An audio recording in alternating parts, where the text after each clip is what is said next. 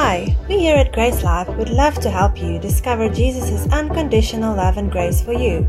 We pray that this message will be a blessing to you and further establish you in the truth of God's Word.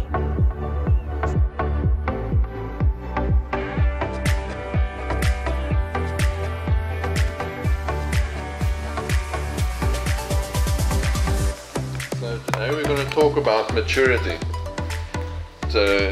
It could be a heavy topic, but it doesn't have to be. Okay, maturity. Our maturity as children of God in Christ. I have been looking at the letters that Paul wrote to the Colossians and the Philippians, and something that really stood out to me is Paul's desire for the body of Christ to mature. Okay, for the church to grow into maturity, for every believer to grow up and become mature believers. Okay. He doesn't want us to stay babies, but to grow into mature Christians. Alright? If maturity is such an important thing to the Apostle Paul, then surely it is something that we should focus on as well. Amen? Yeah. Maturity.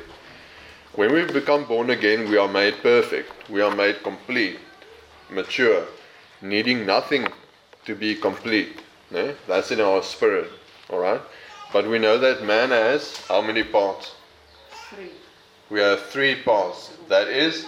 Spirit, soul and body. No?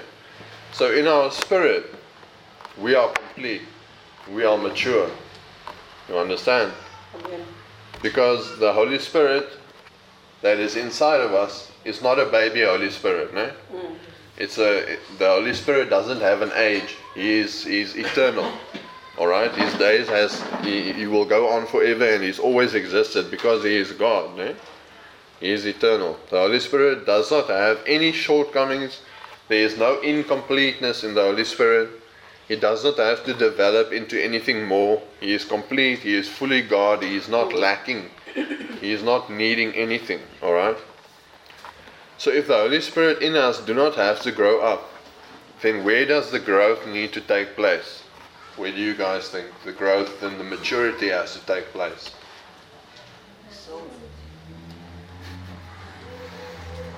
I can't hear you. Where does the maturity have to take place? Where do we have to grow? In our mind, yeah. In our mind, our understanding. Eh? You're all with me there? Because in the Spirit, we are complete. You agree? In the Spirit, we are complete. The Holy Spirit doesn't need anything. He doesn't have to still grow up. But we are made of spirit, soul, and body. So it is we who need to renew our thinking. We need to develop in the way we understand the Gospel. Alright? It's in our mind, our understanding, that maturing, that development needs to take place. Okay? You understand that? Amen. Okay. We usually think of age when we hear the word maturity, and that is definitely one of the aspects of maturity. As we grow up, as a baby grows up, he matures into a full-grown man or a full-grown woman. Eh? But it's not always associated with age. There's more to the word maturity than just growing up or growing older. Because you get some elderly people that can be very immature. Amen? Yeah. You can get elderly people who we many times respect so much that can be immature. No one here, no? No one here. Thank you. And yeah, amen. Those are mature elderly people. And then you get young people that are very mature. Alright? Yeah. And our maturity as Christians depend on how much we renew our mind. Like, who said it? Someone, it was Eta that said it. It depends on how much we renew our mind, how much time we spend in the Word, how humble we are, okay? Mm-hmm. How teachable we are, but we're going to look at that now in a moment. The word for mature in Colossians 1 verse 24, that's the first scripture that we are going to. Colossians 1 verse 24 to 29, and some of the other scriptures that we're going to look at as well, has this meaning. I think in the Greek the word is Telios or something like that. Correct. Ah, awesome. That's awesome. Telios or something.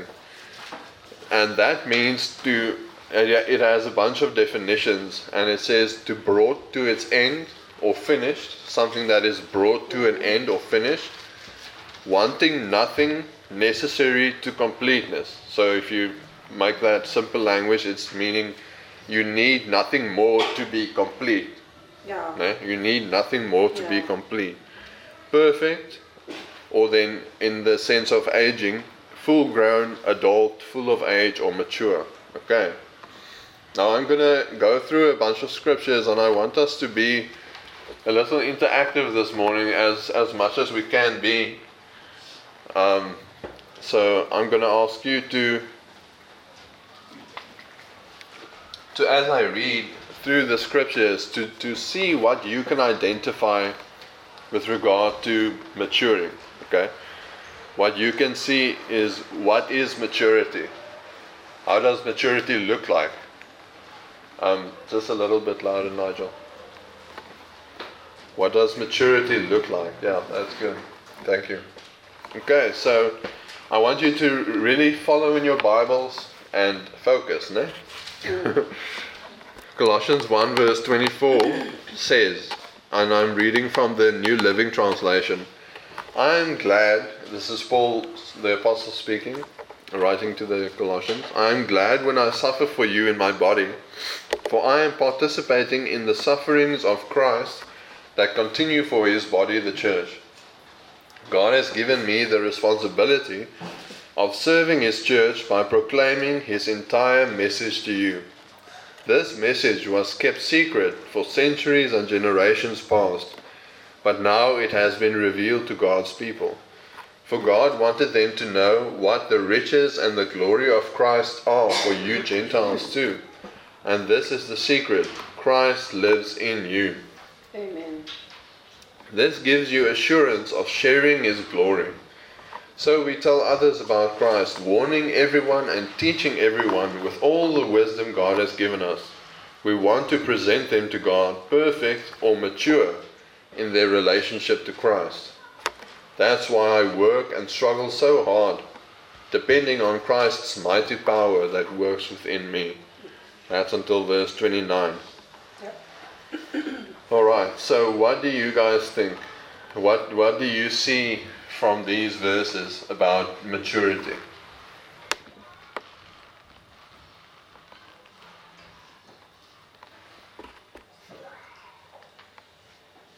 Any little thing that stands out to you about maturity?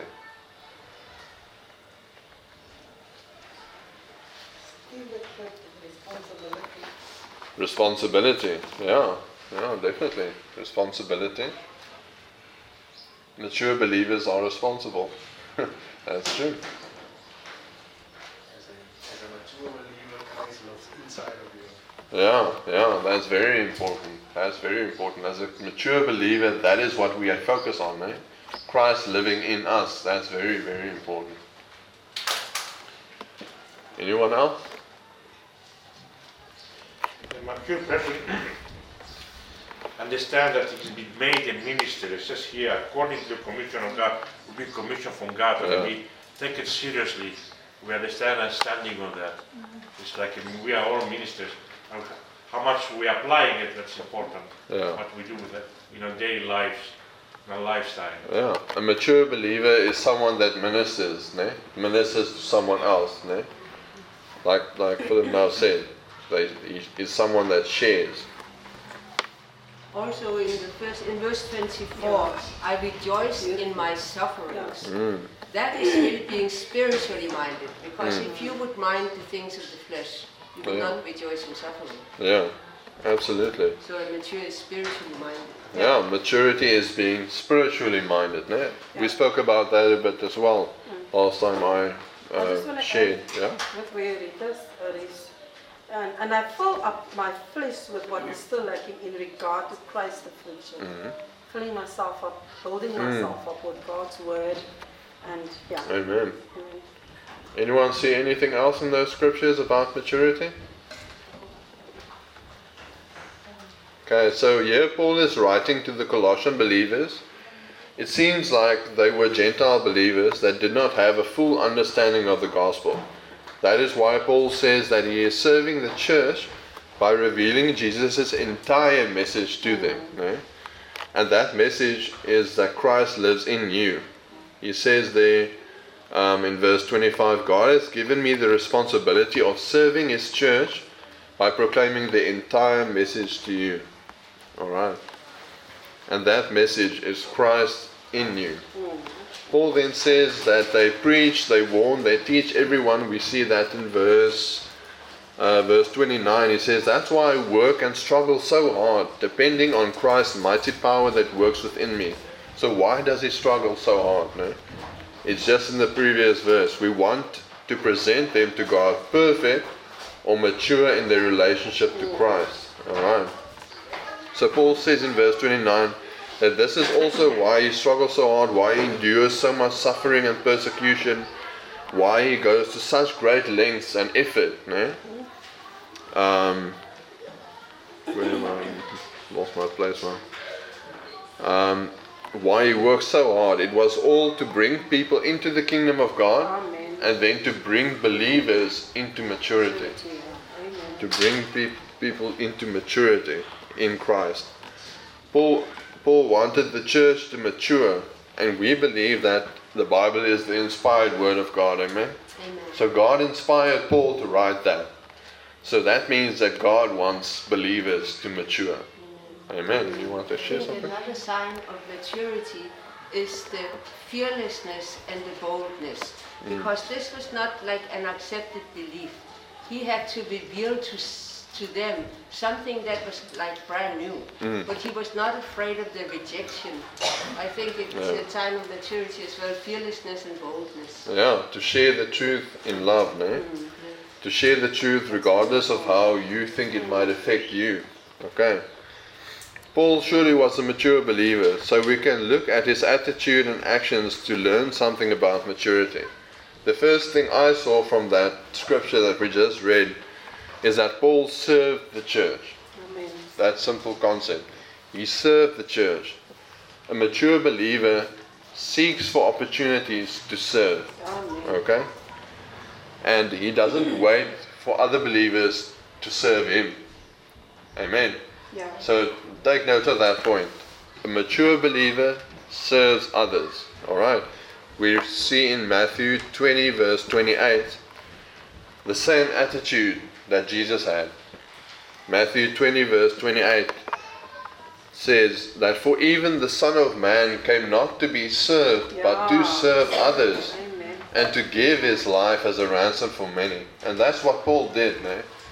He gave everything. He was persecuted. He worked hard, teaching, warning everyone. That is called serving. Alright. And he gave his life as a ransom for many. Paul as well, just as Jesus gave his life for people to know that God can live inside man. Christ in me. That's the message that Paul preached. Okay. Even Jesus, who was God, having the right to be worshipped and served by man, came instead to serve and lay down his life. So a mature believer is someone who serves others and not someone who expects to be served by others. Okay.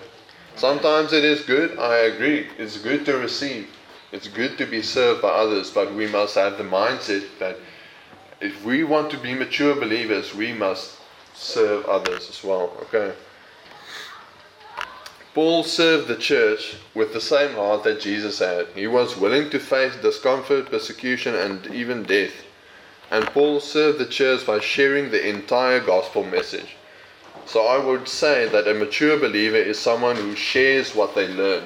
Okay, just simple concept. A mature believer is someone who shares what they learn. Alright? Someone that reaches out with the gospel. Alright? We saw that Paul shared. Amen? Not to hold on to everything that we learn, but to share it. Okay? Yeah. Paul did not just share what was comfortable, what people wanted to hear. He did not share about what would bring him money.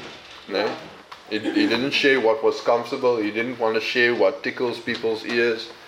He shared the message of Christ in the believer.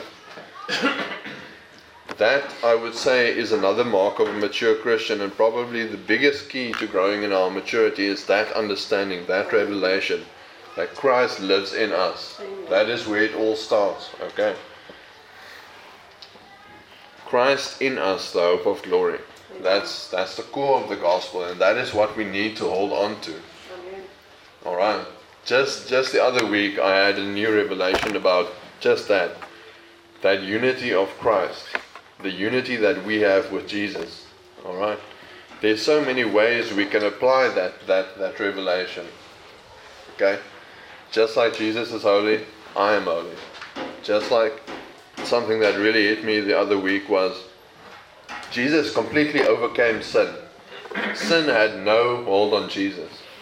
And I thought, wow, I am in Jesus, and Jesus is in me. So sin has no hold on me. Death has no hold on me.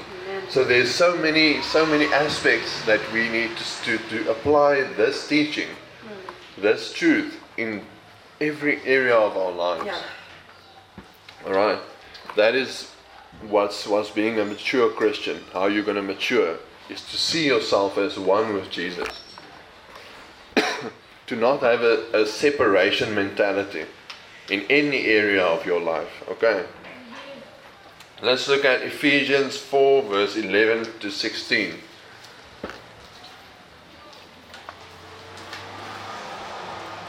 Ephesians 4 verse 11 to 16. I want you to pay close attention now. Okay? Close attention. Look and see what we can find in this scripture, portion of scripture, about maturity. Okay.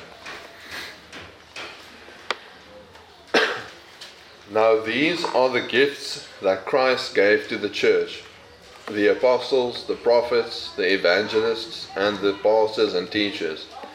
Their responsibility is to equip God's people to do His work and to build up the church, the body of Christ. The King James Version says to do the work of the ministry. I mean, this will continue, verse 13, this will continue until we all come to such unity in our faith and knowledge of God's Son, that we will be mature in the Lord, measuring up to the full and complete standard of Christ.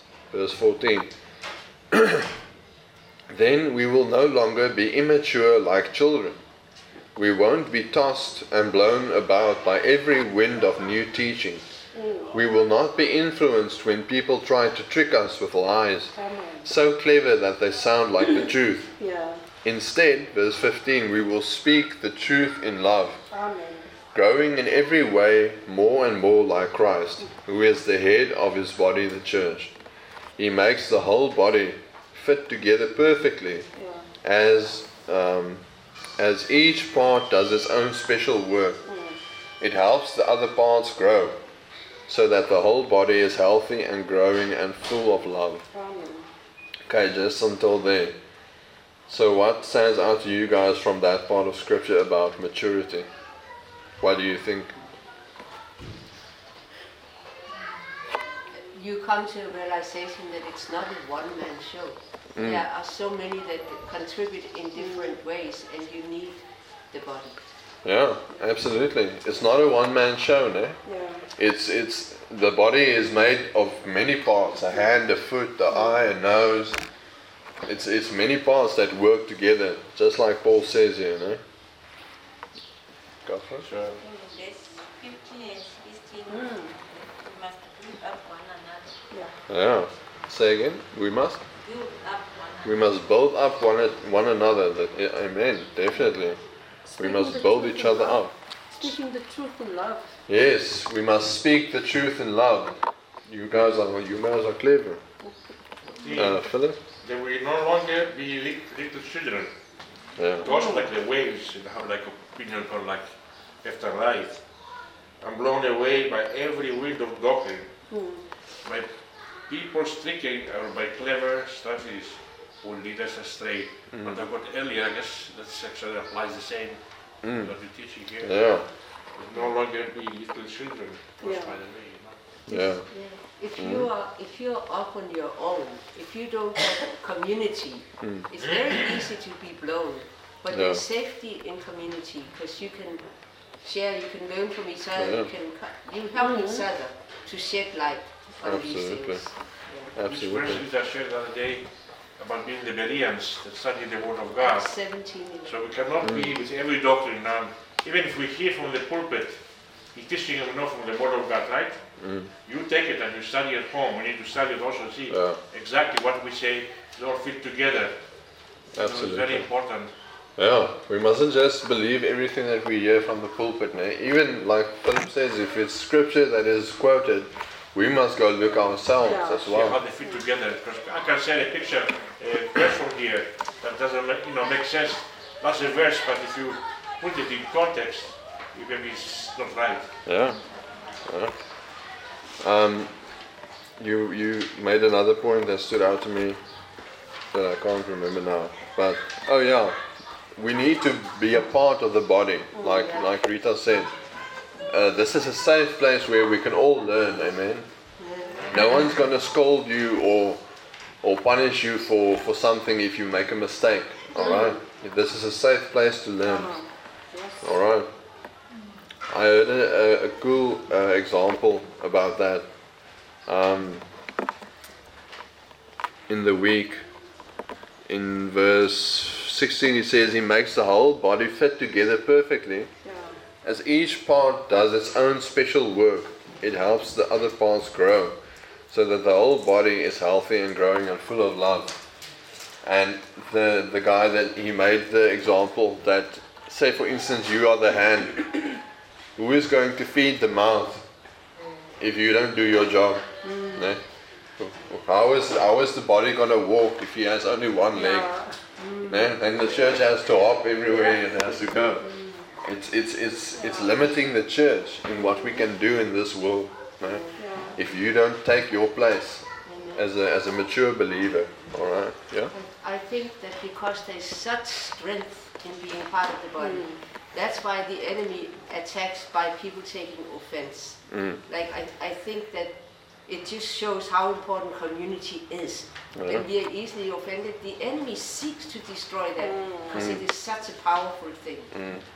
And the image that always comes to my mind is like this nature shows where it's a group or a big, what do you call it, a herd of cattle or a herd of springbok, and then there's the lion. The lion always goes for the one that's alone. No, he doesn't run into the big group. They watch the group a long time, and they plan and they see, okay, that one, he's always a part, and then the lion goes for that one. So, to be a mature believer is to make yourself a part, stay in communion with the church. Okay. Maybe just one. Yeah. Maybe also. Verse 13 also stands out for me. So we all come in the unity of faith and of the knowledge of the Son of God unto a perfect man, unto the measure of the stature of the fullness of Christ. It brings unity and it brings us also to that place.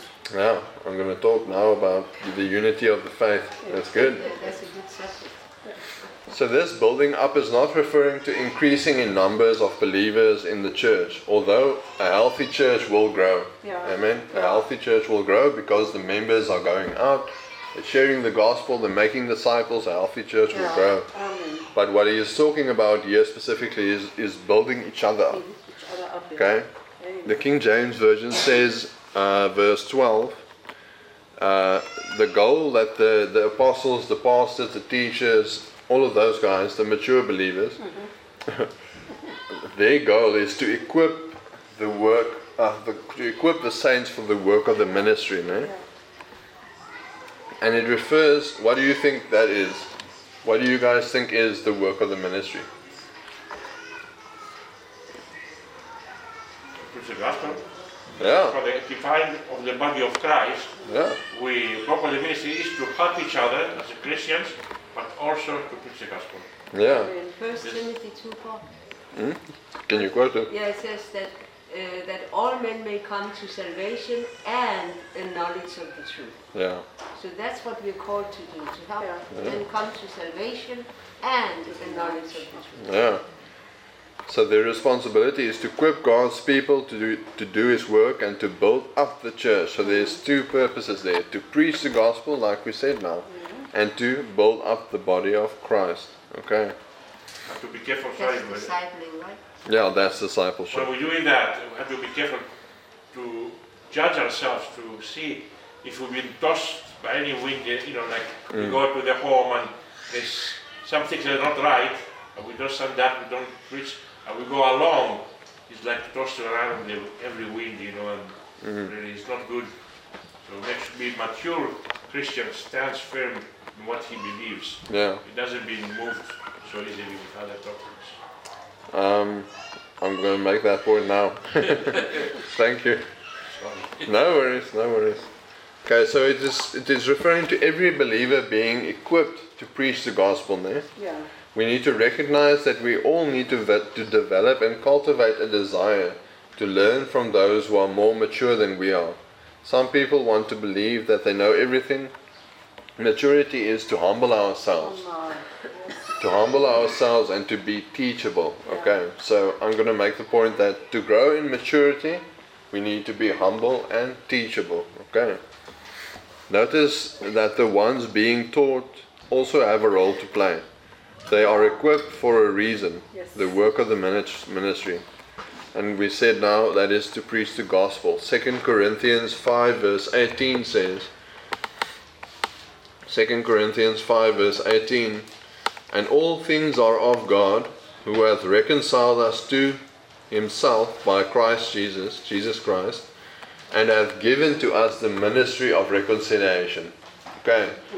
So, once again, we see that maturity is to preach the gospel, to take up your calling as a minister of reconciliation. Okay? Reconcile means to restore relationship. Okay? That's what reconcile means. If you're a mature believer, you're going to reconcile people with Jesus. Okay? We are also equipped to edify or build each other up. It is not just the responsibility of the leaders to build up the members. It says there, for the work of the ministry and to edify. The members are to minister to each other as well. Come on. Okay? 1 Corinthians 14 verse 26. 1 Corinthians 14 verse 26.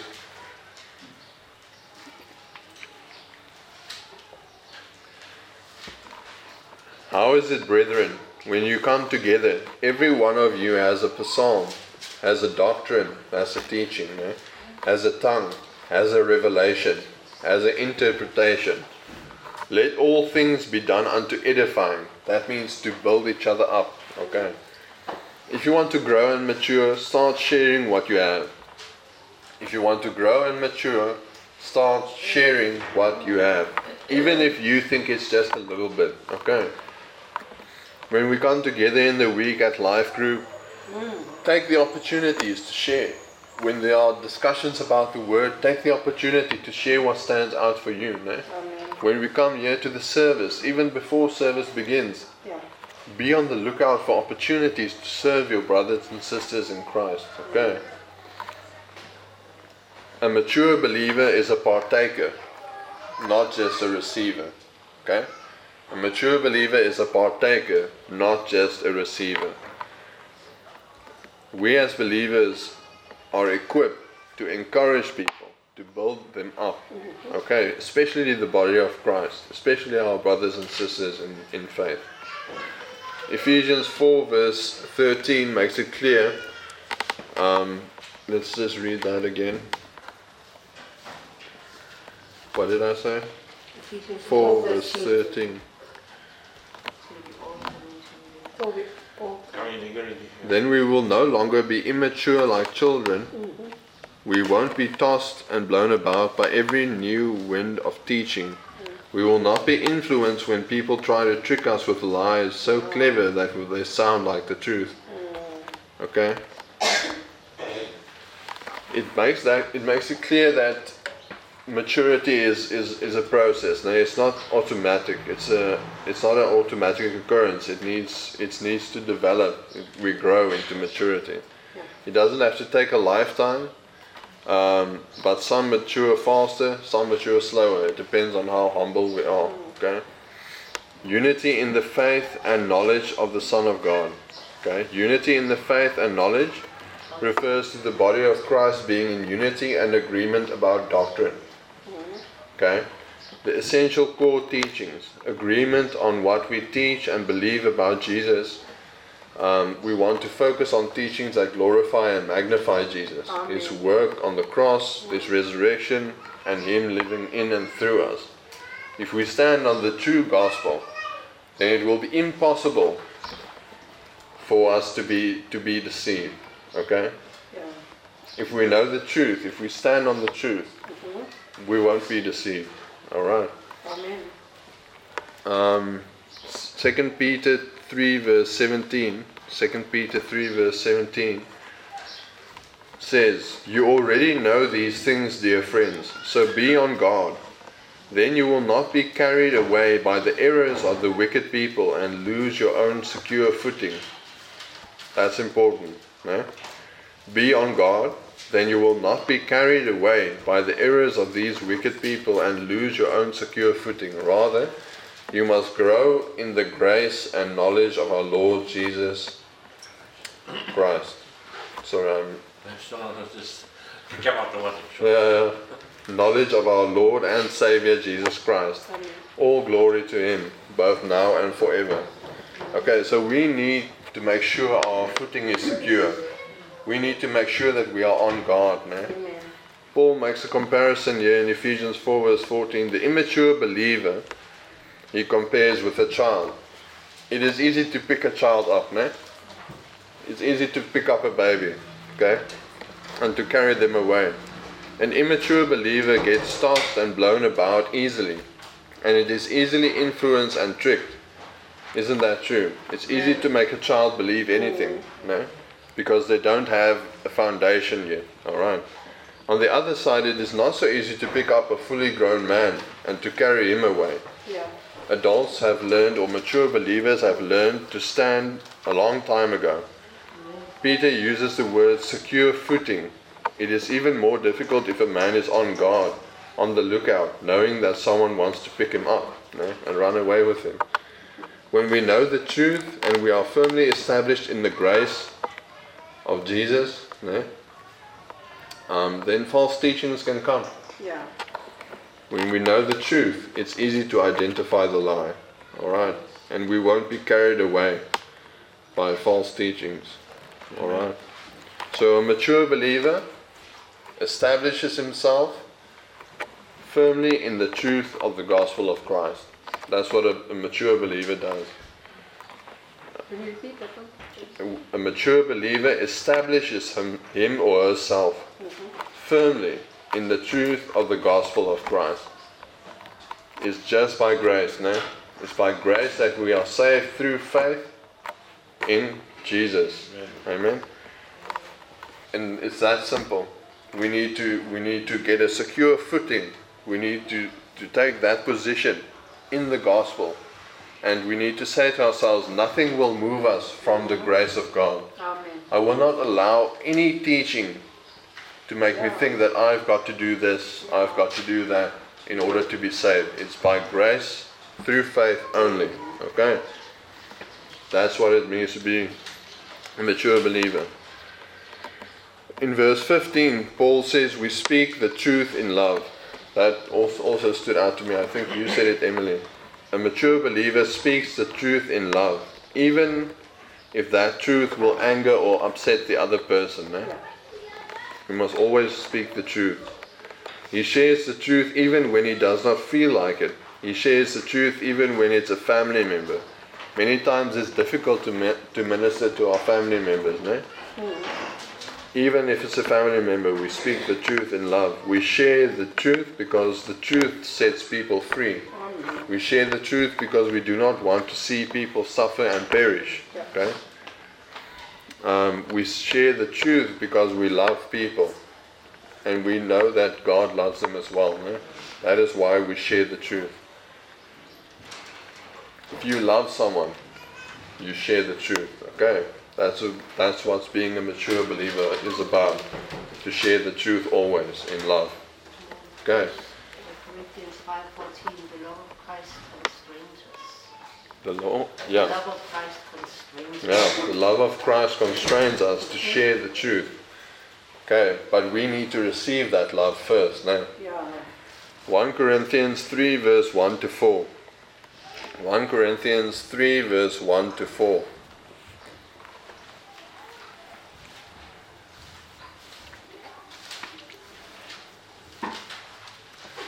It says, "Dear brothers and sisters, when I was with you, I couldn't talk to you as I would with spiritual people.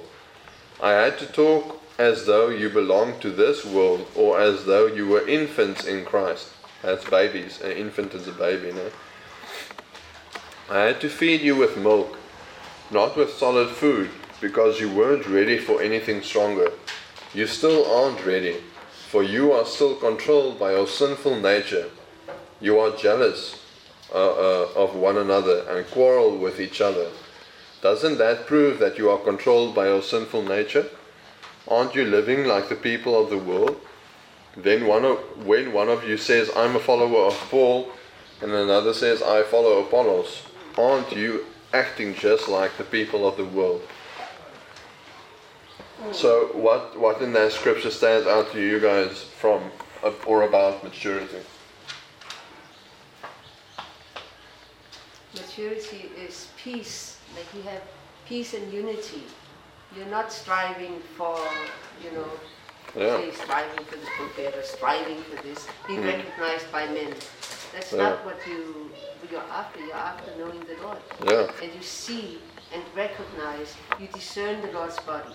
You realize you need what the other person has. That kind of connects to love as well, right? Yeah. Because you love the body of Christ, you seek to be in peace and unity. Okay, anything else? Anything else stand out to anyone? Yeah, it says here when he says something to Apollos or something to Paul, it's like comparing ourselves with ourselves and lift up in pride. Oh yeah, I'm a moral Apollos, yes, we make a preference on people instead of the gospel. We base and believe like I say, I'm closer friend to JB than I am to somebody else. It's kind of making ourselves a little bit exclusive somewhere else, and we get lifted by pride because we think we are better. That's I can do better, or I'm ashamed or something. It says that they comparing themselves by themselves and not wise. In a way, it's like, I like my head better than my foot. But you need both your head and your foot. Yeah. You like to have it all. Actually. Yeah. So that comparing, it's not wise. Yeah. Sometimes you need to bend your head, to get it right. Yeah. It could happen that way, or we can just look to the word. Anyone else? Something about maturity from these scriptures? There's a big point there that I can see in verse 3. Verse 3.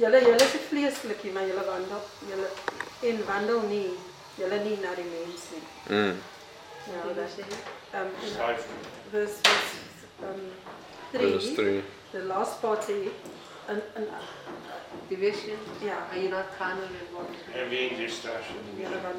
It says in verse 3, "For you are still controlled by your sinful nature." Yeah. That is the point that I wouldn't want to bring out there. No? Okay. So, an immature believer is controlled by their sinful nature. They're controlled by the flesh. Okay.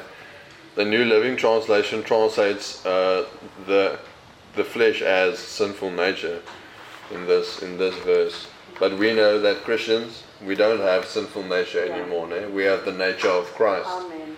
Okay, but we can still be controlled by our flesh, our bodies, and our old way of thinking. All right.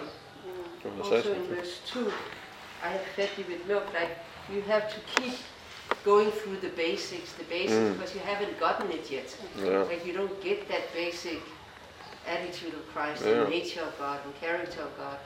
So it's like you're not growing up. It shows that if you have to continue in the very basics, easily to digest this. Yeah, that's good.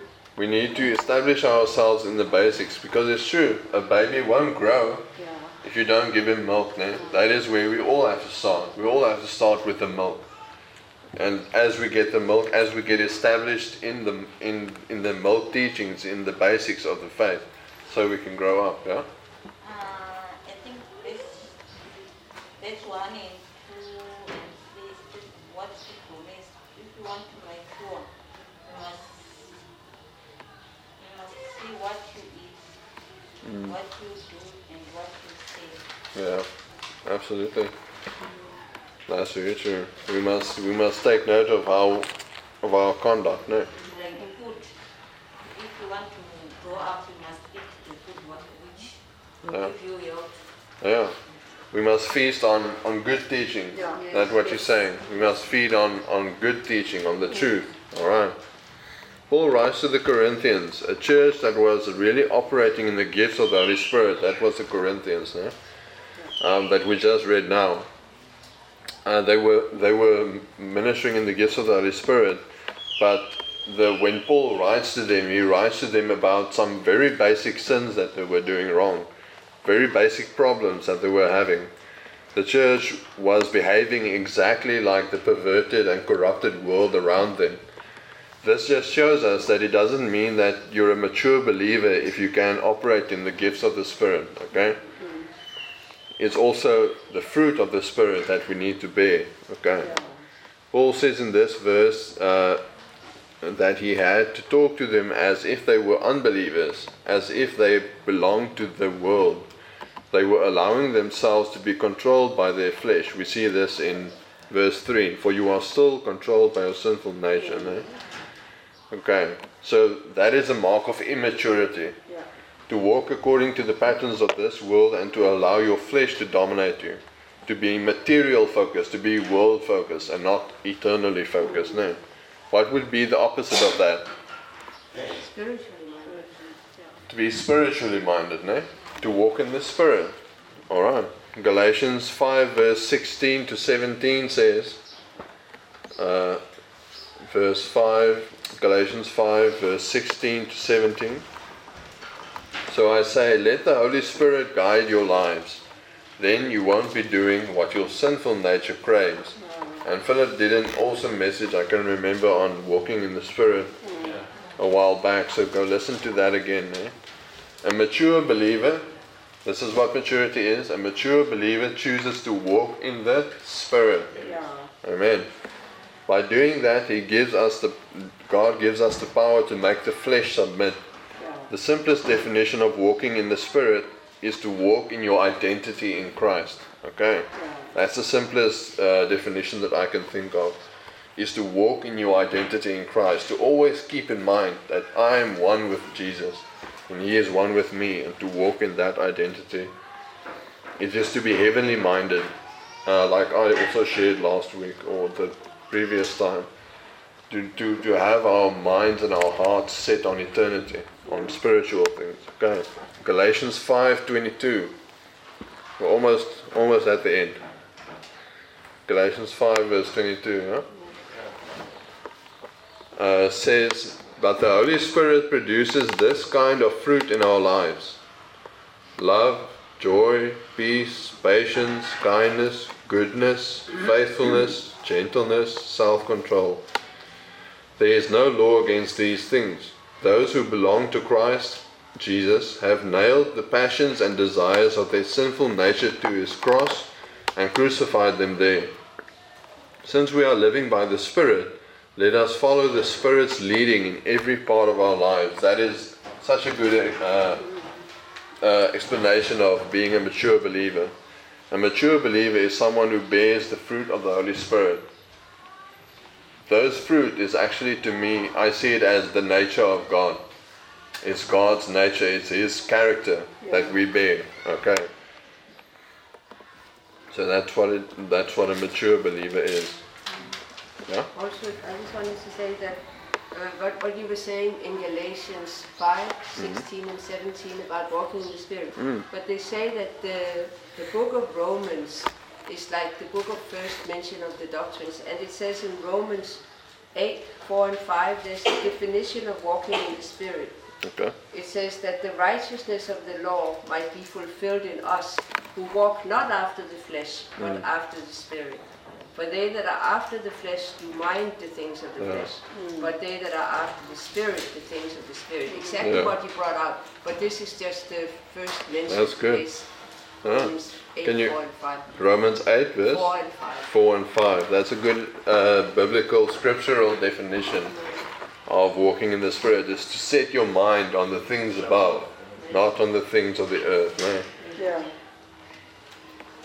It's good to think about your income, it's good to think about where the next meal is coming from, but not to have a preoccupation, not to make your whole life about it. No? Okay. I don't know, I've got the next picture. So yeah? It could be something like sometimes we don't realizing it that we are in the flesh of carnal. But look at the picture, like I was holding here my tablet, and I said like I got like I change it to a game while I pretend I'm listening, you know, hearing. And that is kind of like a little confirmation for me that I am in the flesh, I'm in carnal, you know, and then the enemy comes in. Then that's what we have to resist sometimes. This is one example, could be other examples similar in our life, temptations coming. We have to resist temptation so we can walk in the Spirit and not in the flesh. Amen. It's to value the things of the Spirit, right? To value good teaching. Okay. It's like, so like what you were saying in at the Dream Team meeting, it's a mindset. Yeah. That's all it is. It's just you set your mind that I'm not going to let this temptation, I'm not going to yield to that, I'm going to set my mind on the thing. Yeah. That's all it requires to walk in the Spirit. It's just a mindset. It's a decision you make. Absolutely. It's not something you grow into over many, many years. Yeah. It's something you determine and decide to do. Yeah, that's why I say you can be a mature Christian very fast if you submit to the Word. If you like you now said. It's like you switch. Like I decided now I'm in the Spirit. Oh, I decided I don't feel like now I'm in the flesh. Yeah. But that's how fast it can be. Yeah. A mature believer is someone who bears the fruit of the Holy Spirit. This is essentially the nature of God. Okay, I said that. Our character is very important to God. Okay, and then just another point in 1 Corinthians 3 verse 4, where he says, where he's talking about, verse 4 says, when one of you says, I'm a follower of Paul, and another says, I'm a follower of Apollos, aren't you acting just like the people of the world? And that just, like, I think Philip also shared on it. Paul says he knows that they are worldly because they were splitting the church by forming groups. This group was following Paul, this group was following Apollos. No? And we see that he rebuked them for being carnally minded, being controlled by their flesh. So what I was thinking is that maybe, like Philip also said, they were looking at the outward appearance. We know that Paul was often beaten, Paul was often stoned, he was often whipped, he was often shipwrecked, so he might have had many scars on his face, or, you know, he wasn't a good looking guy, alright? Where I don't know how Apollos looked, I don't know how he looked like, but his name sounds quite like he could have been a handsome guy, okay?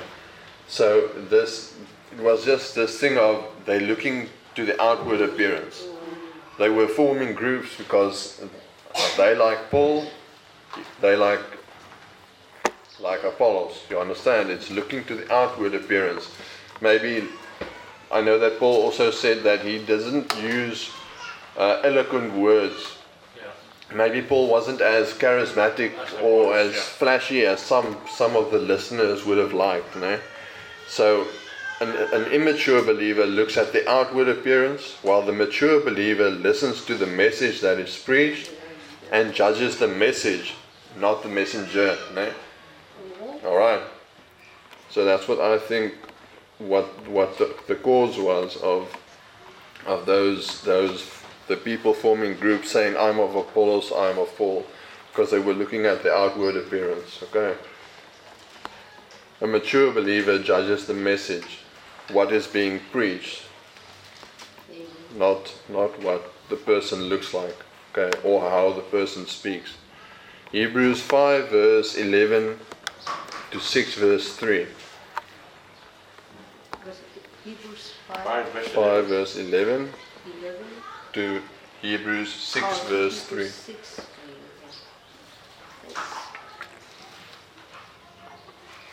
We're almost finished.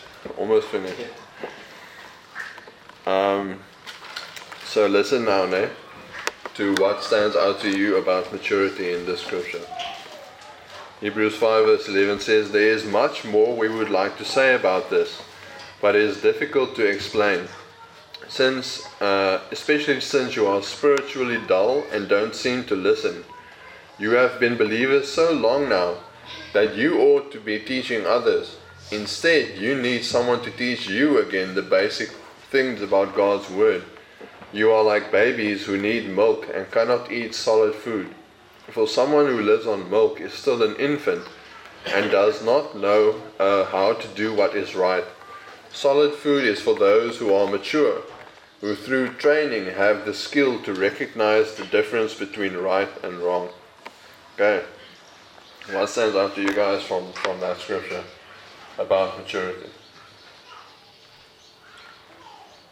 We need to distinguish between right or wrong. It's very, very important, because if you don't know the difference, or that's what keeps you to stay the wrong, then we're never going to grow. Yeah. That's very, very important. Also, good. Dull of hearing. Dull of hearing.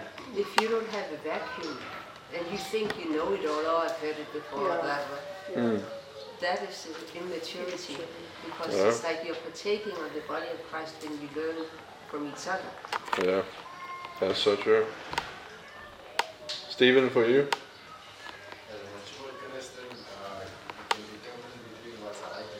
Yeah, that's good. What did Stephen say? He said a mature Christian can determine what is right and what is wrong. That's good.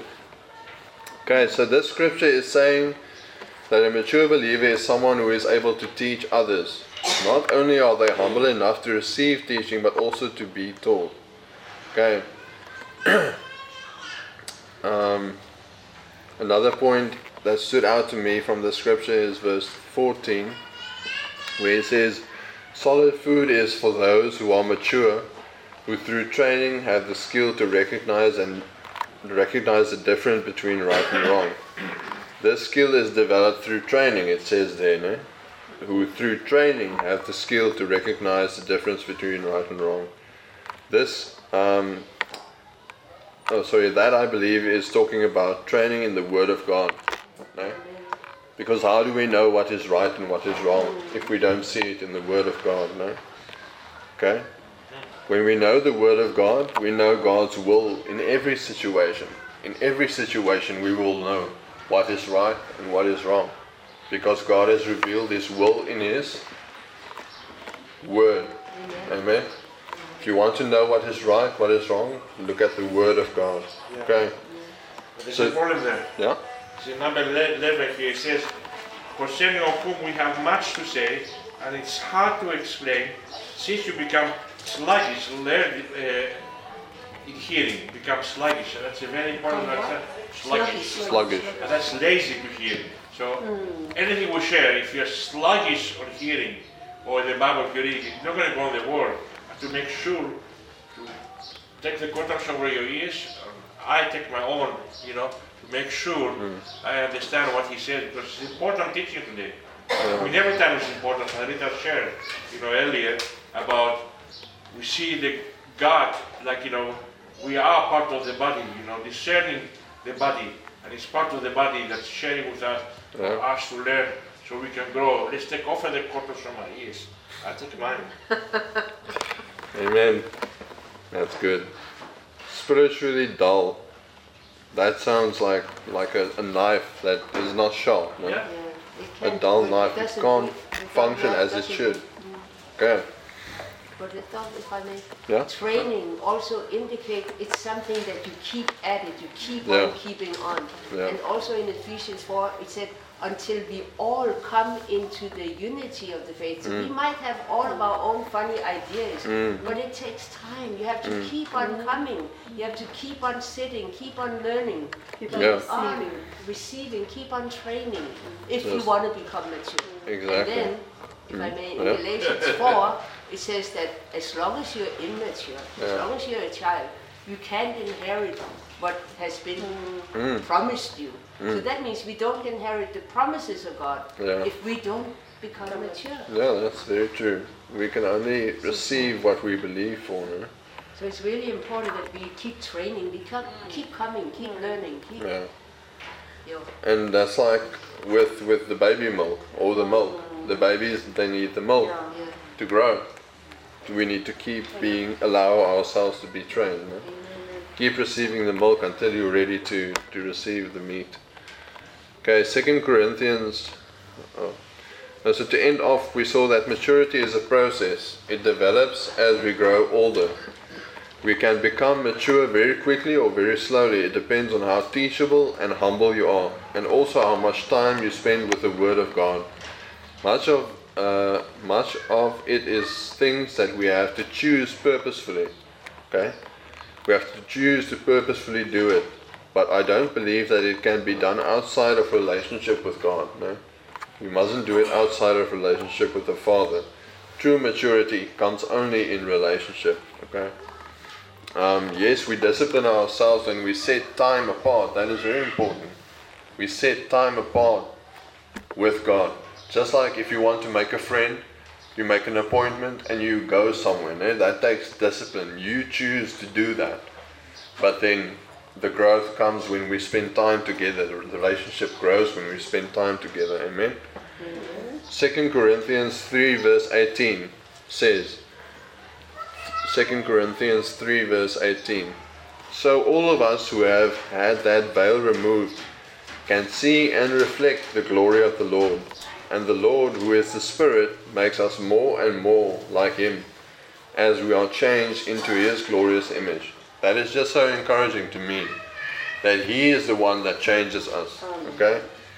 The Lord, who is the Spirit, makes us more and more like Him, as we are changed into His glorious image. And that only happens when we spend time with Him. Okay? There's a saying that says, you become like the people you spend time with. I've seen that to be true so many times in my life. You become like the people you spend time with. So if you spend time with God, you're going to reflect Him better and better. Okay, you're going to become more like Him. I know in the Spirit, we are exactly like He is. Amen. We don't lack anything in the Spirit, but we need to have relationship with Him, to let that flow through. Okay. Ephesians 3 verse 14 to 21. That's the last scripture that I'm going to share today. Ephesians 3 verse 14 to 21 says, 14 to 21, when I think of all this, I fall to my knees and pray to the Father, the Creator of everything in heaven and on earth. I pray that from His glorious unlimited resources, that's awesome, from His glorious unlimited resources, He will empower you with inner strength through His Spirit. Then Christ will make His home in your hearts as you trust in Him. Your roots will grow down into God's love and keep you strong. What must we do? We must let our roots grow down into God's love. Alright? And that will keep us strong. And may you have the power to understand, as all God's people should, how wide, how long, how high, and how deep His love is. It's all about love, guys. It's all about love. May you experience the love of Christ. This is Paul the Apostle praying for the church. He's praying, may you experience the love of Christ. There's a reason why he prays this for them. Though it is too great to understand fully, then you will be made complete with all the fullness of life and power that comes from God. That's talking about maturity, being made complete. No? Then you will be made complete with all the fullness of life and power that comes from God. And where does that come from? from our spirit, because He is in our spirit. Okay. Now all glory to God who is able. This is interesting. All glory to God who is able. God is able. Through His mighty power at work within us. So it's His ability in us to accomplish infinitely more than we might ask or think. Glory to Him in the church and in Christ Jesus through all generations forever and ever. Amen.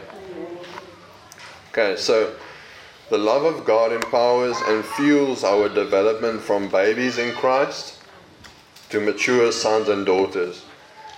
It is your Father's desire that His children grow up into victorious, successful, accurate representatives of Himself. Did you get that? It is your Father's desire that His children grow up into victorious, successful, accurate representatives of Himself. Okay? Would you repeat the part just before that? Just before that. The love of God empowers. The love of God empowers and fuels our development from babies in Christ to mature sons and daughters. Okay. But relationship with Him is the only way that this will happen. It's actually so awesome that all of this can happen through effortless relationship with God. We don't have to work to do all of these things. It's just through relationship. He changes us. Relationship with God fuels maturity. If you remember one thing today, let that be it. Relationship with God fuels maturity. Okay. And that's the end of my story for today. Thank you, Jim. Can you believe? Can you believe that there's 13 points that we looked at today? 13 points of maturity. Can you guys name a few?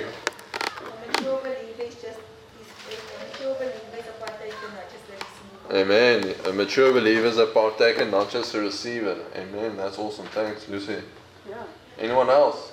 Our maturity depends in how we renew our mind. Yeah. Our maturity depends on how much we renew our mind. Amen. Mm. Stephen, you look like you're shaking to say something. It's solid food, like strong food, strong word. Yeah. Yeah. Amen. Yeah, no, that's good. That's good. We indulge. We like strong food. We like good teaching. Amen. Abides in Christ. Yeah. Christ in you and through you. Yeah. A mature believer focuses on Christ in you and through you. Amen. A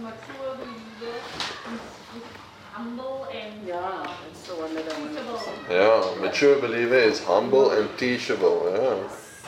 Anyone else? Being bold. Yes. A mature believer shares the gospel. That's very good. Very good. A mature believer is a partaker, not just the receiver. Amen. Amen. A mature believer knows the love of Christ with passionate knowledge. Yeah. Knowing the love of Christ. That is where it all starts. Huh? A mature believer is someone who builds others. Someone who? Builds up others. Yeah. Yeah. Absolutely. That's good. Anyone? Amen. Mature believer is in relationship with Jesus. Yeah. And I would add, and the body. Yeah, and the body. Yeah. Shares the gospel. And the body. Shares the gospel. Amen. Anyone else? Yes. Establishes himself in the truth of the gospel. That's so good. And he speaks the truth in love. Yes, we speak the truth in love. Amen. Lifestyle. Must be Christ's lifestyle. Mm. Yeah. Yeah. We need people to know that we are Christians. You know, if you don't know you are Christians, you have to ask you, are you believing Christ? Yeah. Yeah. Amen. I have 1, 2, 3, 4, 5, 6, 7, 8, 9, 10. You're still missing. Okay, I'm going to read. I'll read my list. Okay. It's a mature believer is someone who serves others. We said that, and is not someone who expects to be served by others. A mature believer is someone who shares what they learn. Someone that reaches out with the gospel. A mature believer is someone who holds on to the simple gospel, Christ in us, the hope of glory, being the core of the gospel. Yeah. To grow in maturity, we need to be teachable. We said that. Mm-hmm. A mature believer is a partaker, not just a receiver. Yeah. Maturity isn't a once-off automatic occurrence. Yeah. It's a growing development into completeness. No? Yeah. A mature believer establishes him or herself firmly in the truth of the gospel of Christ. A mature believer shares the truth in love. Immaturity is to walk according to the patterns of this world and to allow your flesh to dominate you, where to be material or world-focused, where the mature believer chooses to walk in the Spirit. No? A mature believer is someone who bears the fruit of the Holy Spirit. In essence, that is God's nature flowing through us. No? And then a mature believer looks at the outward... an immature believer looks at the outward appearance, while the mature believer listens to the message that is preached and judges the message, not the messenger. A mature believer can recognize the difference between right and wrong, and then relationship with God fuels our maturity. Amen. We'd love to hear from you. If you'd like to connect with us, or if you'd like us to pray with you, please contact us at info@gracelife.co. If you'd like to order more resources or discover more about us, you can visit our website at www.gracelife.co or find us on Twitter, Facebook and YouTube.